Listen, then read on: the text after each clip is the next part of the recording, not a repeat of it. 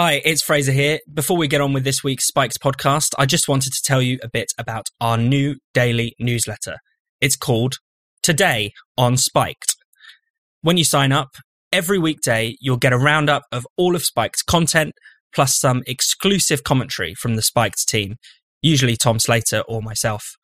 Spiked is producing more content than ever, and I know you want to keep up with all the fantastic articles, essays, podcasts, blogs, and interviews that we're publishing every single day. The best way to not miss a thing is to sign up to Today on Spiked.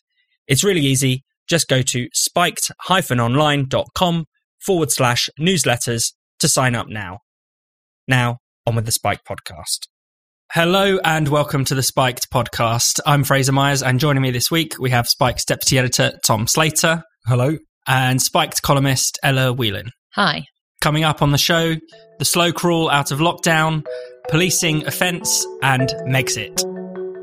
We're now travelling on a one-way road to freedom. Boris Johnson has unveiled his so-called roadmap for the gradual lifting of the lockdown in England. It is important to be cautious. We have to tread very carefully. We need to be optimistic and not allow the fear of an additional lockdown to get in the way of lifting the restrictions as soon as we can. Boris Johnson announced the U K's roadmap out of lockdown this week. Restrictions will be lifted in five-week increments. Schools and outdoor socialising will return next month. By April, the stay-at-home order will be lifted. Outdoor hospitality and attractions will reopen, as will indoor leisure facilities and non-essential shops. By May, most rules on social contact will be lifted. And by the twenty-first of June, the government hopes all legal restrictions will end, allowing for the return of nightclubs and mass gatherings. But questions remain about certain restrictions, such as social distancing rules and mandatory masks, and it also seems likely that new measures will come into force, such as COVID status certification, which could require either proof of vaccination or proof of a negative COVID test. Tom, I mean, what have you made of this announcement, and particularly the pace of it? I think the pace is glacial. I think we've all got a version of Stockholm syndrome over the course of the past year, insofar as when you hear that you're going to be liberated in a mere four months or so, yeah. You almost start to feel quite happy about that fact. But it doesn't change how slow and how, in his own words, cautious Boris Johnson is being about this rollout. I mean, he says he wants to be led by data rather than dates, but the data in relation to the vaccines is very, very positive in terms of efficacy. Both Pfizer and AstraZeneca are outperforming expectations. Take-up is outperforming expectations. We vaccinated the top four priority groups by the middle of this month. In a matter of weeks, we're going to have offered vaccines to the people who account for basically all of the potential deaths from COVID nineteen. And yet we're talking about months until we can get back into the pub, these lingering restrictions on our civil liberty. An announcement a couple of days ago saying that the government expects to allow us to use our best judgment in terms of shaking hands and hugging people by the mm. middle of May. I mean, this is really quite absurd. And I think the thing that really has to be sort of underlined here is anyone who is surprised by this really needs to have a word with themselves, because what's happened over the course of the past year is not just a decision to make specific drastic interventions in the face of a particular crisis. We've seen the precautionary principles Brendan wrote about on, on Spike this past week basically take over. And the problem with that is that it's a very difficult thing for government to shake. Now, obviously, for political reasons, as well as not wanting to make the mistakes previously of over-promising and under-delivering, you can understand a measure of caution. But at the same time, the whole point is that once the vast majority of this very heightened risk that we were posed by COVID is wiped away by the vaccines, as it is being incredibly quickly, then you do have to go back to a society in which we're allowed to mitigate these risks for, for ourselves, to judge these risks for ourselves. And the slowness is, is really concerning in that respect, because when the precautionary principle rules, as we've learned over the course of the past year, that can basically just mean the suspension of our civil liberties at the drop of a hat. And so for that to carry on, not just over the course of this year in relation to COVID, but as we've talked about many times in this podcast, this becoming a legitimate means of governing going forward in response to all kinds of crises, it's really, really alarming. So the slowness is going to be bad for everyone, I think, insofar as how long it's going to take to get back to normal life. It's going to batter hospitality and many other industries who have been hanging by a thread as it is. But also, I think in terms of how we are governed, the relationship between the citizen and the state, this incredibly slow roadmap out of lockdown is is one symptom of just how much that's been rewired over the course of the past year. And that's going to be going to take a very long time to unpick. Yeah, and it, it is worth reiterating, you know, just thinking about how long it's going to be until we're allowed into a pub. Now, that might seem like a very trivial thing, but the fact is that certain places in Europe are already more open than we are. You know, you can go to bars and restaurants in many parts of Italy and Spain right now, for instance, and they haven't vaccinated anything close to the amount of people we have. You know, this is not the action of a country that's vaccinated a third of its population. And, you know, it may well be that some of the modelling has spooked ministers and, and the government into, you know, slowing this down. There have been some very crazy SAGE graphs going around, you know, which show between two thousand and five thousand people dying per day in August, even taking the vaccines into account, which is just insane. We had no vaccines last summer, very few restrictions. There was nothing like this happening. I think that you could have easily laid out the same roadmap without the invention of the vaccines and then probably going into more restrictions in, in winter, of course. But, you know, we've we've made this point many times on the show. It's worth repeating. The vaccines themselves cannot give us freedom. This is a political challenge, and vast sections of the establishment, as you said, Tom, are beholden to the precautionary principle. And what's so strange about that is that although once you've defined the thing you want to mitigate against, which in this case is COVID, then you can take any kind of drastic or reckless or schizophrenic actions in the name of a search for some quite illusory safety. Ella? I feel a little bit more relaxed about the pace of the change of the roadmap. As much as we shouldn't be surprised that it's going to take a, a long while, I don't think anyone imagined that we should return to normal life, as it were, for what we knew life to be at the end of twenty nineteen overnight. Because I mean, I feel sort of burnt by some of the things I was thinking about in November, December twenty twenty. But of course, we've got the vaccine, and so the picture has changed. In relation to COVID nineteen, I am not as down on the precautionary principle as I would be in other contexts, because I think, you know, you have to be sort of specific about the time that we're living, specific about this particular virus. There are still high levels of hospitalizations, and a lot of people still pretty sick in hospitals across the country. And so the, you know, the idea of a very quick opening up and the potential for either one, new strains, or two, the N H S being overwhelmed is still, I think, a very real threat. But the frustrating thing is that everyone knows they're looking out the window. We're in London anyway. The weather's getting better, and it's much easier for people to meet up outside, which is, in terms of the spread of infection, incredibly safe. It's much better to allow people to meet up with several households, with, you know, not just limited to one person, to be allowed to sit on a bench and talk and have a coffee or a pint, to prevent people from being forced to go back indoors. I mean, open up and allow people to play sports, to hang out outside, to do all these kinds of things. That could happen tomorrow, and there wouldn't be any problem with it. But the frustrating thing about this is there seems to be, actually, I think on both sides, a kind of black and white approach to this. And in particular, the government has for a long time had a very unnuanced approach to how to deal with the virus, which is kind of allergic to any kind of flexibility, any kind of informality when it comes to how to deal with it. But the threat of the fourth lockdown, or the threat of future lockdowns, it insinuates that there can be no flexibility in this moving forwards. And that is a dangerous precedent, because, of course, there are some things that are sensible. I think bringing back schools are very sensible. I also think giving the bringing back of schools a bit of breathing time to see how it goes is worthwhile. But maintaining this kind of blanket approach, which seems actually to be a sort of, even though Boris Johnson's been down on it, a zero COVID approach in the strict way in which the roadmap has been rolled out, is, you know, indicative of the way the government's acted for the last year and a bit now, which is just basically being hostile to any sense of nuance in this. I don't know if government ministers are walking around London, but people are certainly meeting up where, no matter what they're telling pollsters, you know, this, this is already happening. The idea that people are going to wait until ministers decree it can happen.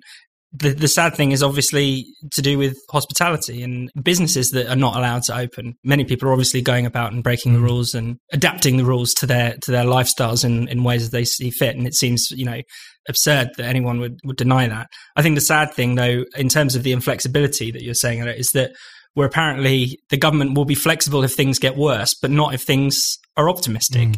You know, all of these dates are at the earliest. All of them are prefaced with that, when really there doesn't seem to be any basis for these five-week intervals. Why shouldn't they be brought forward? But mm. you know, that has already been ruled out. Also, just picking up on some of the points that Ella's made, I would I would have a lot more sympathy with some of the points around caution if absent the vaccines, mm. I think, because if vaccines can't deliver us from this, particularly in a country which is basically, of any major, relatively large country, basically the best rollout in the world, if that's not enough to get us back to normal in relatively short order, then literally nothing will be. We're not going to eradicate this virus, whatever some of the kind of zero COVID zealots might want us to, certainly not without all of us turning into China. And this has to be our way out of this. I mean, it's been striking. I think I'm right in saying that many of these measures within this roadmap are slower than us getting out of lockdown the first time around, absent the vaccine. That's correct, yeah. And this is something which I think is really, really concerning. And it's also so striking that there's the questions around civil liberties. There's the question around the effect on the economy, hospitality, as you say. I think they lost about six hundred sixty thousand jobs by the end of last year, let alone where they will be in four months' time after all of this. The pubs in London have been shut since, what, the middle of December? If you think about May as an opening up time, that's going to be pretty difficult for a lot of them to survive. But absent all of that, it is just that question of us being able to live as free citizens, to make judgments for ourselves, to be able to exercise those judgments freely.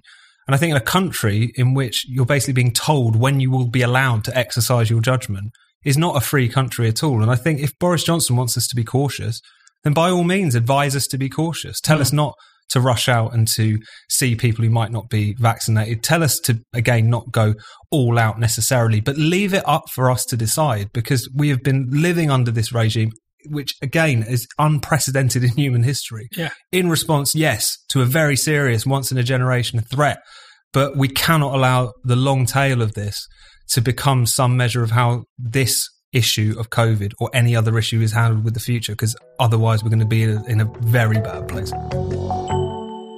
Investing is one of the best ways to grow wealth over the long term. However, high commissions and clunky products from traditional stockbrokers can make it seem complicated for people to start investing. Meanwhile, trillion-dollar investment companies get built, but very few people benefit from that wealth creation. Freetrade is on a mission to change that, by breaking down these barriers and by opening up stock investing to everyone. While other brokers charge up to twelve pounds for every trade, Freetrade doesn't charge any commission fees, so you can invest and keep more of your profits. The award-winning investment app is used by over two hundred fifty thousand people. It's authorised by the Financial Conduct Authority and protected by the Financial Services Compensation Scheme. Freetrade has won the award for Best Online Trading Platform at the British Bank Awards for two years in a row. Freetrade lets you buy and sell stocks, E T Fs, and investment trusts, all without commissions. The intuitive design makes investing simple for any experience level, beginners and experts alike. You can start investing from as little as two pounds. Freetrade doesn't offer any speculative products such as C F Ds or spread betting, or products with leverage. And they don't do day trading. They're all about long-term investing with a transparent pricing model and no hidden fees or inflated spreads. You can sign up for a general investment account or a stocks and shares I S A. Or you can sign up to Freetrade Plus with more advanced order types and a bigger stock universe. Self-invested personal pensions are also being launched on Freetrade soon. When you invest, your capital is at risk, the value of investments can go up as well as down, and you may receive back less than your original investment. So, go to freetrade.io slash spiked, and if you register and fund your account, you'll get a randomly allocated free share worth between three pounds and two hundred pounds. Some of the shares you can win include Greggs, Rightmove or Apple. For more information, visit freetrade dot io, and for the special offer, visit freetrade.io slash spiked.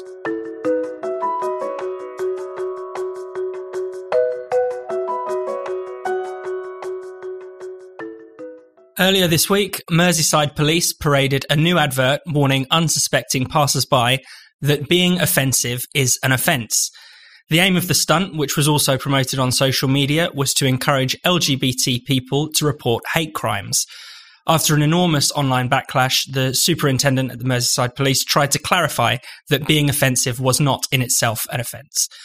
But many police forces seem to be devoting more and more resources into policing offensive speech and into encouraging the public to come forward to share their experiences of being offended. Around nine people are arrested every single day in Britain for posting grossly offensive messages online. And police have also logged over one hundred twenty thousand non-crime hate incidents in recent years where people have said offensive things. Tom, you wrote about this this week. What are your thoughts? Like a lot of the exploits of the police at the moment, it's both authoritarian and absurd at the same time. So as you say, showing up outside of this Asda on the Wirral with this sign saying being offensive is an offence is actually just part of a pattern of behaviour you see across different police forces. You know, we'll get into the question of um, the criminalisation of speech and the cases that we've seen and all the rest of it. As I point out in the piece, even though, strictly speaking, being offensive isn't an offence, there are many types of offensive speech that are an offence, so that distinction is a little bit wobbly. But at the same time, it's a strange way in which almost the police are using hate speech laws or the threat of enforcing them as a kind of P R exercise, yeah. presumably to try and curry favour with various different groups who, for quite good reasons in many cases, are quite wary of them, whether it's the L G B T community or particular minorities or whatever. But you saw this stunt in Liverpool. There was that amazing tweet back in twenty sixteen from Greater Manchester Police telling people to think before you post or you might get a visit from us this weekend. My favourite example was Gwent Police in Wales. It was a couple of years ago where they put up a mugshot of a drug dealer who had a very unfortunate haircut. Loads of people piled in to take the mick out of them, and presumably because they didn't like the fact that the thread was being hijacked, so that people weren't giving information on this person's whereabouts. They warned all of the users there that being grossly offensive was actually potentially a police matter. So again, you see them being, on the one hand, apparently, certainly in the Merseyside Police's case, not one hundred percent up on the law, but also quite willing to use the threat of it to try and scare people or to grandstand. And I think this is just a reminder, though, that even though, as I say, this is kind of absurd, they have apologised for it, they have retracted it, it should serve as a reminder of how extensive our laws are. If you think about all of the cases that we've discussed on Spiked and on this podcast over the course of the past few years, they're absurd, many of them. You know, the whole Harry Miller situation, which was mm. one of these non-crime hate incidents, which was logged against him, through to the Chelsea Russell case, which we talked about, also in Merseyside, the teenager who incidentally had Asperger's syndrome, put on a curfew for quoting rap lyrics on Instagram. That tit the other week who said something horrendous about Captain Tom after he died, he ended up being arrested over this. And so when you think about all of that, when you think about the estimated nine people a day who arrested for online speech, this is a huge problem. And whilst I think the Merseyside instance, because it was so utterly ridiculous and had to backtrack so quickly, served to give people a bit of a laugh as you saw the kind of literal P C police in front of you. The backstory to a lot of that is actually very, very sinister. And it's something that really, apart from on this podcast and on Spiked, doesn't seem to get talked about nearly enough. It's funny because, you know, we were talking last week about, you know, free speech on campus. And, and often the response to that is, as we said, you know, just nihilism, this problem doesn't exist. And then the other counter to that is to say, well, you know, this censorship isn't coming from the state, so it's not real censorship. But whenever you do point out that there is a hell of a lot of state censorship from the literal police, that also falls on deaf ears. I mean, in the U K, we have a terrible situation where we have communication laws forbidding people from posting grossly offensive things on the internet. We have public order laws, which prevent you from insulting people in public, essentially, especially, you know, when you're at a protest or things like that. And we have hate speech laws, which ban speech, which is considered to be racist, homophobic, transphobic, whatever. And those things are all pretty much determined by subjective standards. One person's hate speech is one person's deeply held belief, and it can end up in cases where disagreements over religion often, you know, it's often, often Christian beliefs that end up getting caught in the net of the free speech things. Even the most daft kind of incidents, one of my favourites was, it's a very old one, it's about fifteen years old, but it's still very funny, when a, a student called a police horse gay and was arrested for it. You end up with the most absurd things that just because they upset the wrong person who could be overhearing, or you have a, you know, a grouchy police officer on duty that day, that people end up getting arrested. So yes, it was all very silly, and the Merseyside police made fools of themselves and everyone made fun of them online. But really, you know, the only answer to this is to really claw back some of these outrageous laws. Ella? It's revealing how much the role of police has changed. And, you know, I was looking back through the way in which the police officers have acted over the years, and I found this great comment from, I was about ten years ago. It was at a time when, the, you know, there were clashes with protesters and police over the government cuts back in twenty ten, when we all were students. And there was this kind of panic about what public perception of the police was, was going to come out of this. And so Heward said that the police had to move to stop being seen as an arm of the state and had to change the way that police officers acted and change the nature of policing. It was just one comment at one time, but the way in which the police is seen, particularly and used, particularly by politicians and by government, has changed, because no longer is it sort of primarily seen as the enforcer of law or the bobby that's going to come and crack heads when there's disorder in the community, with all the negative connotations that had from the past. Very much now the police is trying to inhabit this kind of protective role. And so, as Tom says, boast about the fact that the police become even more so involved in people's personal relationships, their private lives, in this kind of we're saving you from ourselves kind of position, in which, you know, it becomes for them then completely reasonable to trawl through people's Twitter feeds and suggest that something that's they've said that is offensive should be stopped or banned and that they should be arrested for that, because they've the role of the police has changed. No longer do we think or have this sort of quite healthy hostility to the police, you know, that you don't ever want to have a police officer involved in your life unless it's absolutely necessary, unless you are being robbed or attacked, but that they become the kind of friendly guardian who's constantly looking over your shoulder to see if there's anything wrong or to see if you've stepped out of line.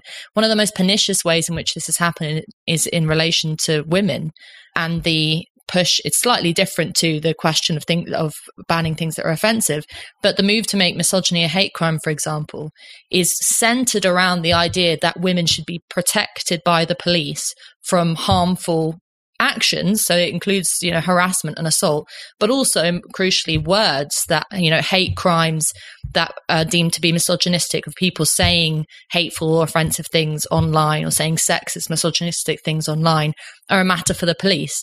And what that, I mean, this sort of indictment on women's freedom and women's power, and that is quite extraordinary. It's just like saying that rather than being independent citizens who don't need, as it happens, primarily male police officers watching over us, that we kind of become, we kind of inhabit the role of children in need of constant protection.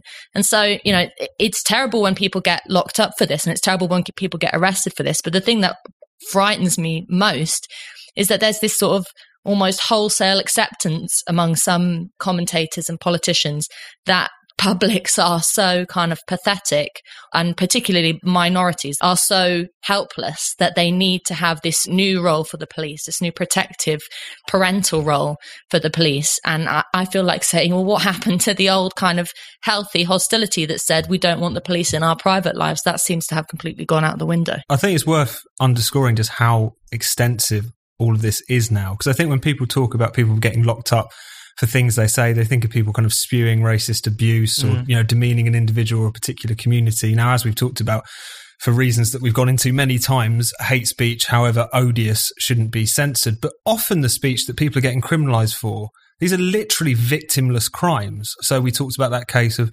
that gentleman being arrested over the Tom Moore tweet. His alleged victim was dead. You know, mm. and so who could have really been mortally offended by this? So many of these cases, interestingly, essentially involve a police officer being offended. The Chelsea Russell case was like that. It was yeah. put in under the nose of some hate crime specialist who said, yes, this is offensive. And that basically formed the basis of her prosecution. You see this time and again. The gay horse example is another one. And particularly when you see the pushes to extend hate crime and hate speech legislation, we've seen a push from the Law Commission as well as the S N P as part of their hate crime bill, although the Law Commission have now dropped it, to criminalise basically dinner table conversations. Who is that inciting hatred against? Yeah. Who is that inciting violence against if something that is literally said behind closed doors? I think there you get an insight into how policing speech is essentially just about policing thought and enforcing conformity and a certain control over the individual, but also how we're much further down the rabbit hole of this stuff than anyone really wants to admit, particularly, as you say, Fraser, those left-wingers who claim it's only censorship when the state does it, despite the fact the state has been getting up to a hell of a lot of it over the course of the past ten years. You know what's not fair? The fact that Netflix hides thousands of shows and movies from you just because of where you live. And then it has the nerve to increase its prices. That's right. Netflix has just raised its prices once again. Now, you could cancel your subscription in protest, or you could be smart about it and make sure you're getting your full money's worth by using ExpressVPN like I do. What most people don't realise is that the shows Netflix makes available in Britain or the U S are completely different to what you can watch in Japan or Canada. Using ExpressVPN, I can control which country I want Netflix to think I'm in. ExpressVPN has over ninety countries to choose from, so every time I run out of things to watch, I just switch to another country and unlock new shows. Right now, I'm watching old episodes of Chappelle's Show. It's not on U K Netflix, but with just one tap of a button, ExpressVPN lets me change my location to the U S so I can watch it. And here's the best part. It's not just for Netflix. You can use ExpressVPN to unlock shows on other streaming services too. American listeners can use it to watch B B C iPlayer, which is free and only available in the U K. Even better is that ExpressVPN is super fast. It works on your phone, laptop, even your smart T V, so you can watch your shows on the big screen with zero buffering. So be smart. Stop paying full price for streaming services and only getting access to a fraction of their content. Get your money's worth at expressvpn.com slash spiked. Don't forget to use that special link so you can get three extra months for free. That's E-X-P-R-E-S-S-V-P-N.com slash spiked. ExpressVPN.com slash spiked to learn more.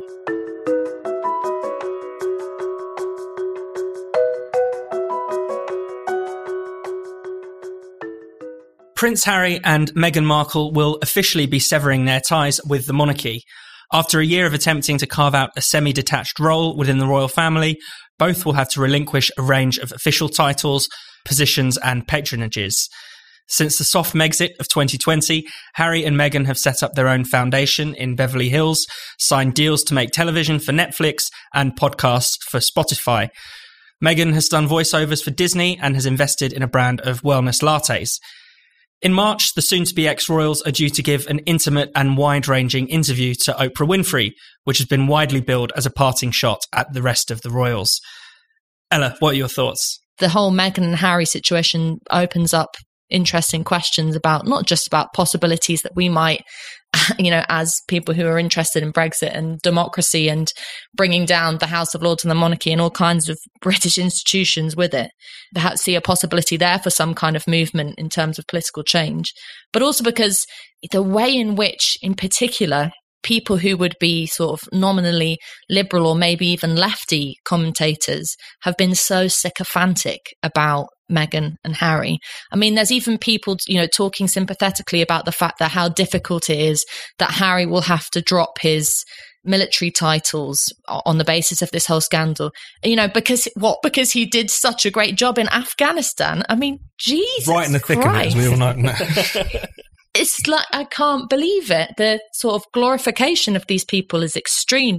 But I think the most important thing is that, to bring up the kind of women issue again, Meghan in particular has become a sort of untouchable Mary the Virgin-like figure in which you cannot criticize her, despite the fact that she, in my opinion, is the most crafty operator, the best kind of manipulator. She's a grifter, and fair play to her. She's got herself a fantastic position. She's a, married a prince, got him to renounce his title, is loaded living in Beverly Hills and is going to have a great celebrity career ahead of her.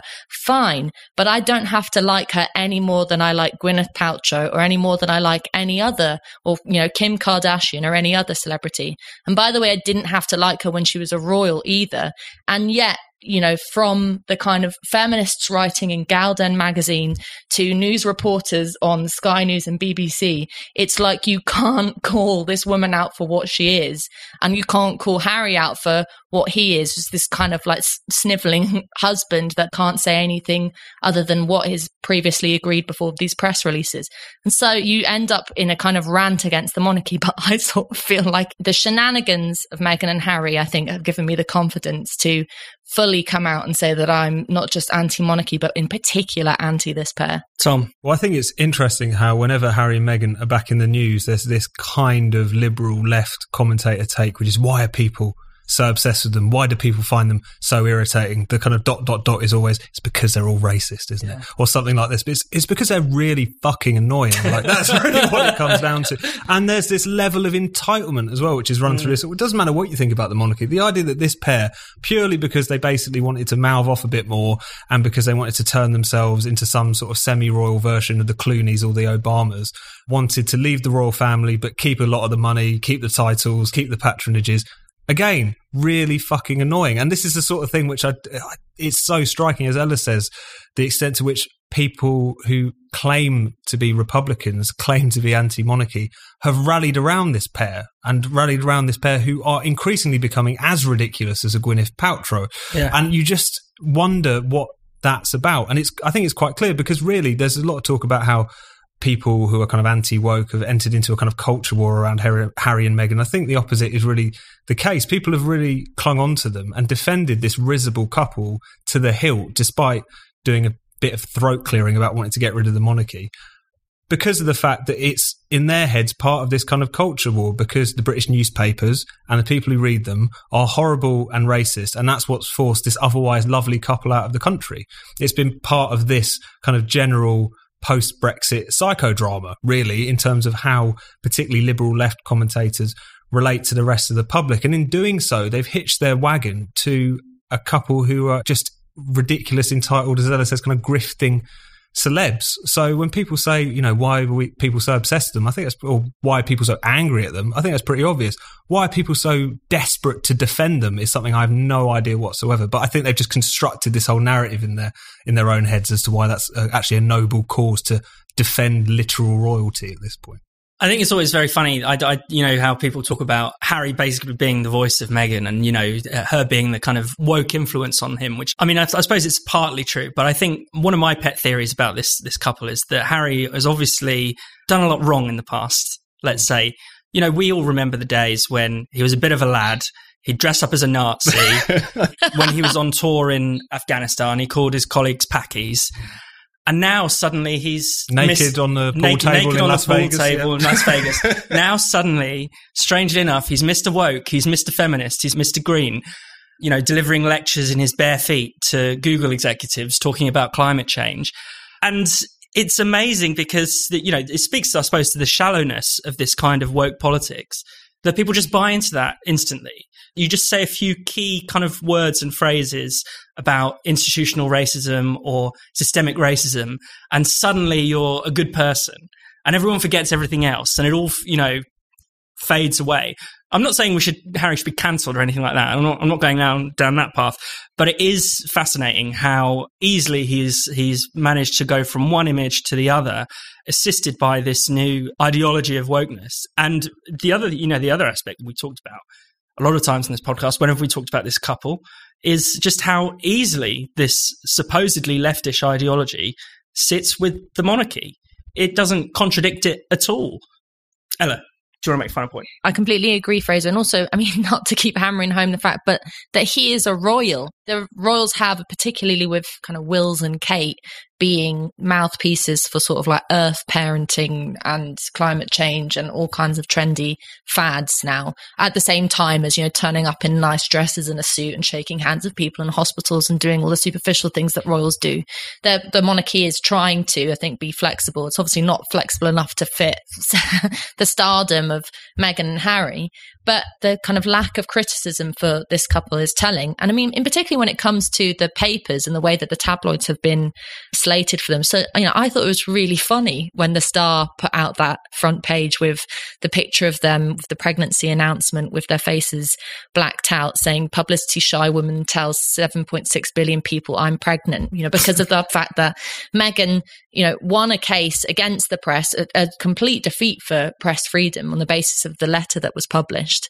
And, you know, you had feminists left and right saying, doesn't anyone understand? It's all about consent, that celebrities or not, that this woman shouldn't have been photographed or talked about without her consent. And it's very different when she puts a picture on her Instagram.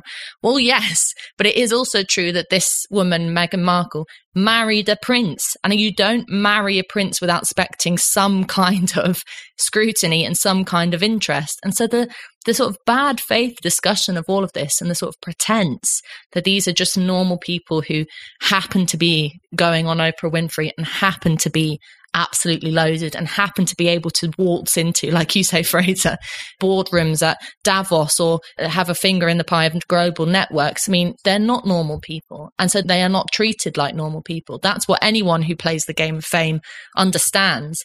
And so the kind of the pretense that Meghan is sort of a figurehead for any kind of political movement, particularly around feminism, really grates with me, because she's not like a normal woman. And she knows that she doesn't want to be like a normal woman. Otherwise, they would have taken all their money and gone away and hid in Beverly Hills forevermore, only popping out to go to kind of Whole Foods or whatever. But they're not. They're seeking fame. And so whether it's the papers in America or the papers here have every right to mock them, gossip about them, and yes, occasionally say potentially hurtful things, because that's what happens when you're a celebrity.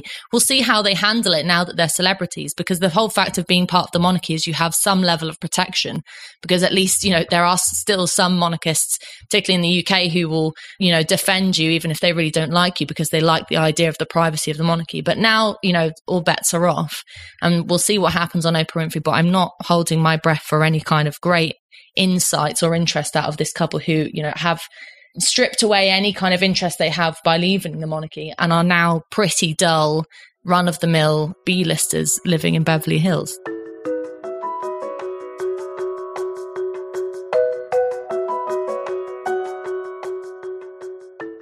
Thanks for listening to the Spiked podcast. We'll be back next week. If you enjoyed the show, why not check out some of Spiked's other podcasts in the meantime? We have The Brendan O'Neill Show, in which Spiked's editor talks all about the big ideas, bad ideas, problems and controversies of life in the twenty-first century, all with the help of an esteemed guest.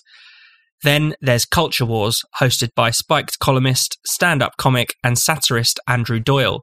This monthly podcast is the perfect antidote to the woke idiocy taking over our lives. And last but not least, you should check out Last Orders, a podcast hosted by Tom Slater and Chris Snowden. Last Orders is all about freedom, the nanny state, and censorship. And there's a lot about coronavirus these days too. You can listen to all these shows with your favourite podcast provider, or you can find them on the Spiked website at spiked dash online dot com. Thanks for listening. See you next week.